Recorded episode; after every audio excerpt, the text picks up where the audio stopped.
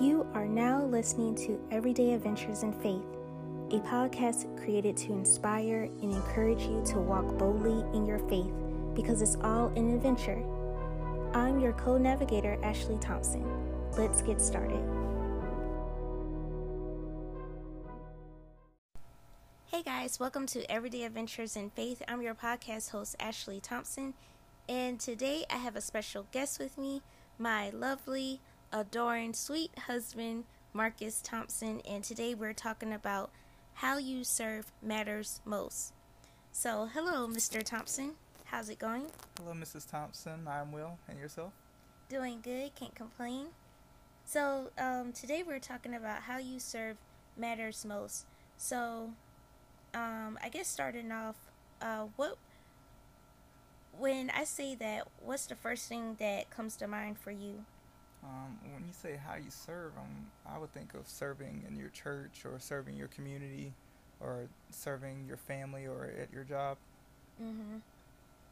Yeah, I, I think about those things as well.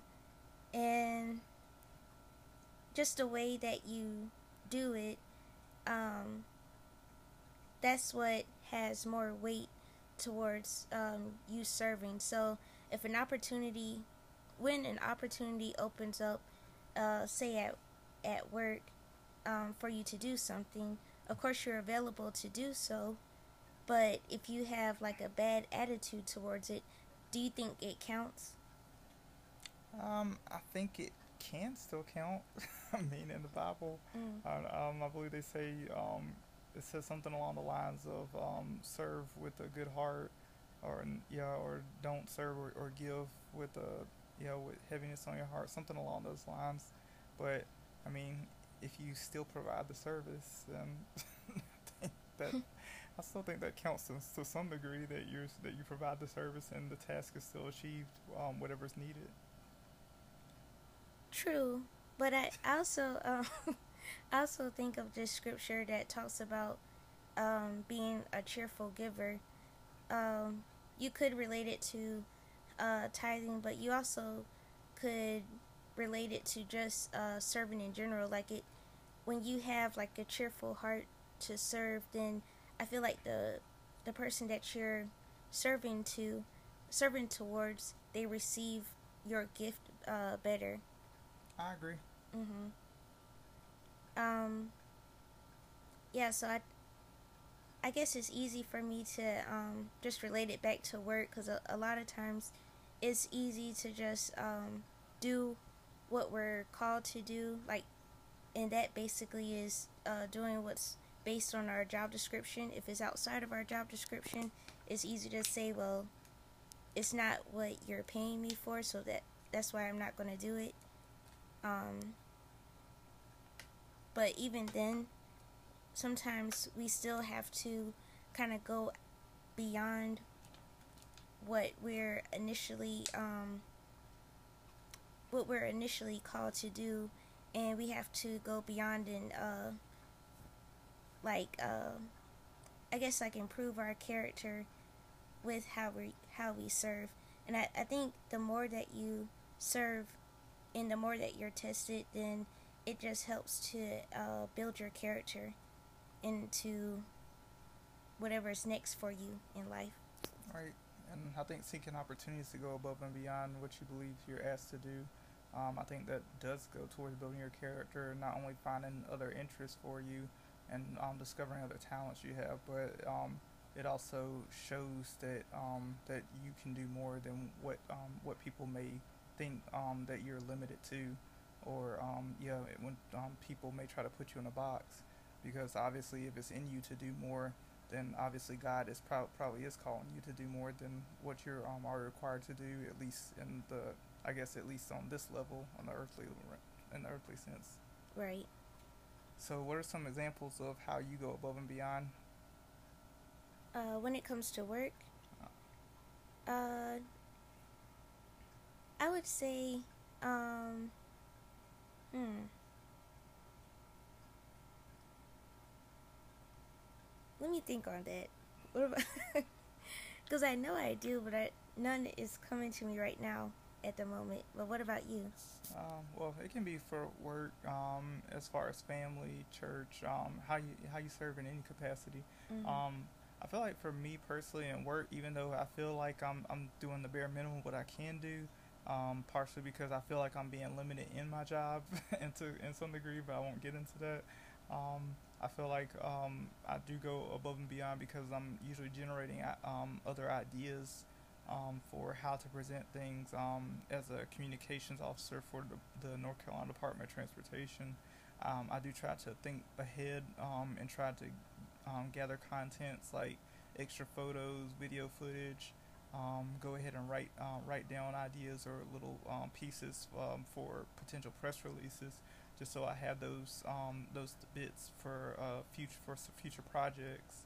Um, considering that we do interview reports and interview videos and things like that, um, I try to gather things um, and try to figure out what to do with them um, later on and also try to share as much um, good news as I can uh, when I find a story, even though some people may not believe they're newsworthy. I believe that there's a market for everything because, I mean, if you can see stories published on Google and Yahoo about what outfit um, Cardi B and Ayesha Curry wore, and that doesn't affect people, then, I mean, obviously there's still a, a market for that because somebody out there cares.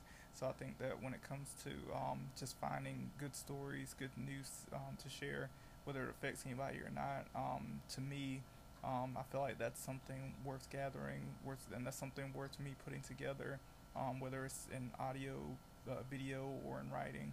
Um, so I feel like that's one of the ways I go above and beyond, like by um, trying to find um, those extra stories and just keeping an eye out for things that could actually um, be useful down the line.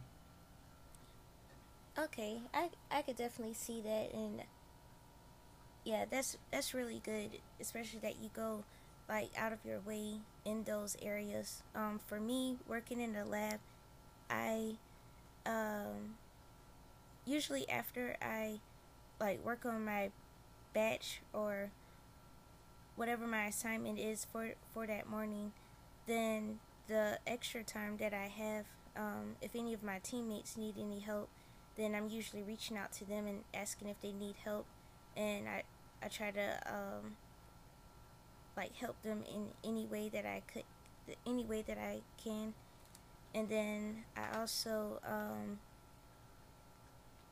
like if I see any any type of lacking in the lab, like um, we're getting low on some raw materials, then I go ahead and order some raw materials instead of uh, waiting for the su- supervisor to give me an okay. I go ahead and do it, and yeah, just clean up um, any uh, messes that I that I see, uh, just to keep the place um, nice and tidy. So those are some ways that I serve at work. Um, how would you say at church? Um, well, currently, since we don't necessarily have a church home, um, this summer of 2022, for depending on when people are listening, um, I we don't nec- I'm not necessarily serving in church. Um, I, I'm going just to get what I can out of it, which um, isn't necessarily a bad thing, but at the same time, I believe that um, there is uh, ways that there is something for us all to do in, within the church to serve because I mean you're not only just serving your church home, but usually when you serve your church, you're serving your community as well because you're helping other people get something out of your church home. Um, but yeah, at the moment, since we um, we haven't necessarily committed to a church home, I can't say that I'm actively doing some anything within the church at the moment. But in the past, um, I did serve um, as part of the media team, assisting with audio um, with the, for the church, um, for which um, we're going to the videos, the CDs, and um, also helping the people hear on the speakers and adjusting the sound on, on microphones and for the choir and things like that. And then I've also been a a trustee, so I served the church by assisting with us as far as the accounting side of things. I forgot you did that. Yeah, counting the money um, for our tithes, offerings, but and yeah, sorting um, sorting the money um, into the appropriate um, funding pots. And then um, I've, I was also an usher um, for several years when I was younger. So um, those were just some of the ways that I did serve within the church. But Um, I guess honestly, I, um, I probably didn't go above and beyond those capacities because I guess um, because everybody already has like a designated small role, um, small role, everything you're supposed to do. Like when you're an usher, you're assigned to one specific door or one specific aisle, and you're supposed to go and move on your own cue. When you're a trustee, um, usually assigned to to um, or at least in the churches I've been in, you're assigned to count that um, one specific set of money and then um, distribute the other funds to wherever they're supposed to go. Um, and yeah, just uh, help out as much uh, there, like as far as uh, direct, um, yeah, the, the distribution and um, yeah, just making sure things go in their proper place. Um, and then uh, as in media, I mean, I can't sing, well, not as well as I used to, so I'm not serving on the choir, so that's not the thing for me. Mm. There, um, I might have to adjust the lights or something just because I was near the light switch, but um, I mean, I wasn't operating the social media account or the, the cameras or anything, or, um, yeah, playing the music. But I mean, there are different, um, you know, different sections of media, so, and everyone has their own tasks, so there wasn't really as much wiggle room to go above and beyond there but I think that um, that you um, that things like that can translate though, um, depending on how you present yourself, even outside of the church or within the church. Um, I think that um, having, as you said um, previously, serving with a good heart and having a good character, mm-hmm. I think are also important in in your service because, I mean, of course, somebody may be good at singing but um, and somebody might be good at playing music or operating the um, the audio equipment or the lights or social media accounts. But um, as you said, they may not have a good heart, and that translates, and it makes people not want to attend that church. Right. And it makes people, um, it may distract people from the word because of how you, um, how you may have mishandled them when they first arrived. I mean, I know I've experienced that in um, almost every church. There's always at least that one person who's, um, who, um, like, goes out of their way to try to, um, to like their tone tone changes when they speak to me versus how they speak to someone else or they go out of their way to like shoulder check me or to say or do something else offensive. And yeah that kind of takes me out of um, actually receiving the word um, for that service. And um, I try to like one thing that I can say I go out my way to do is I at least try to go out my way to at least smile and at least um, like speak to people and be courteous to people um, when I'm in the church because I know how much it turns me off um, when I would go to a church and see people who aren't like that.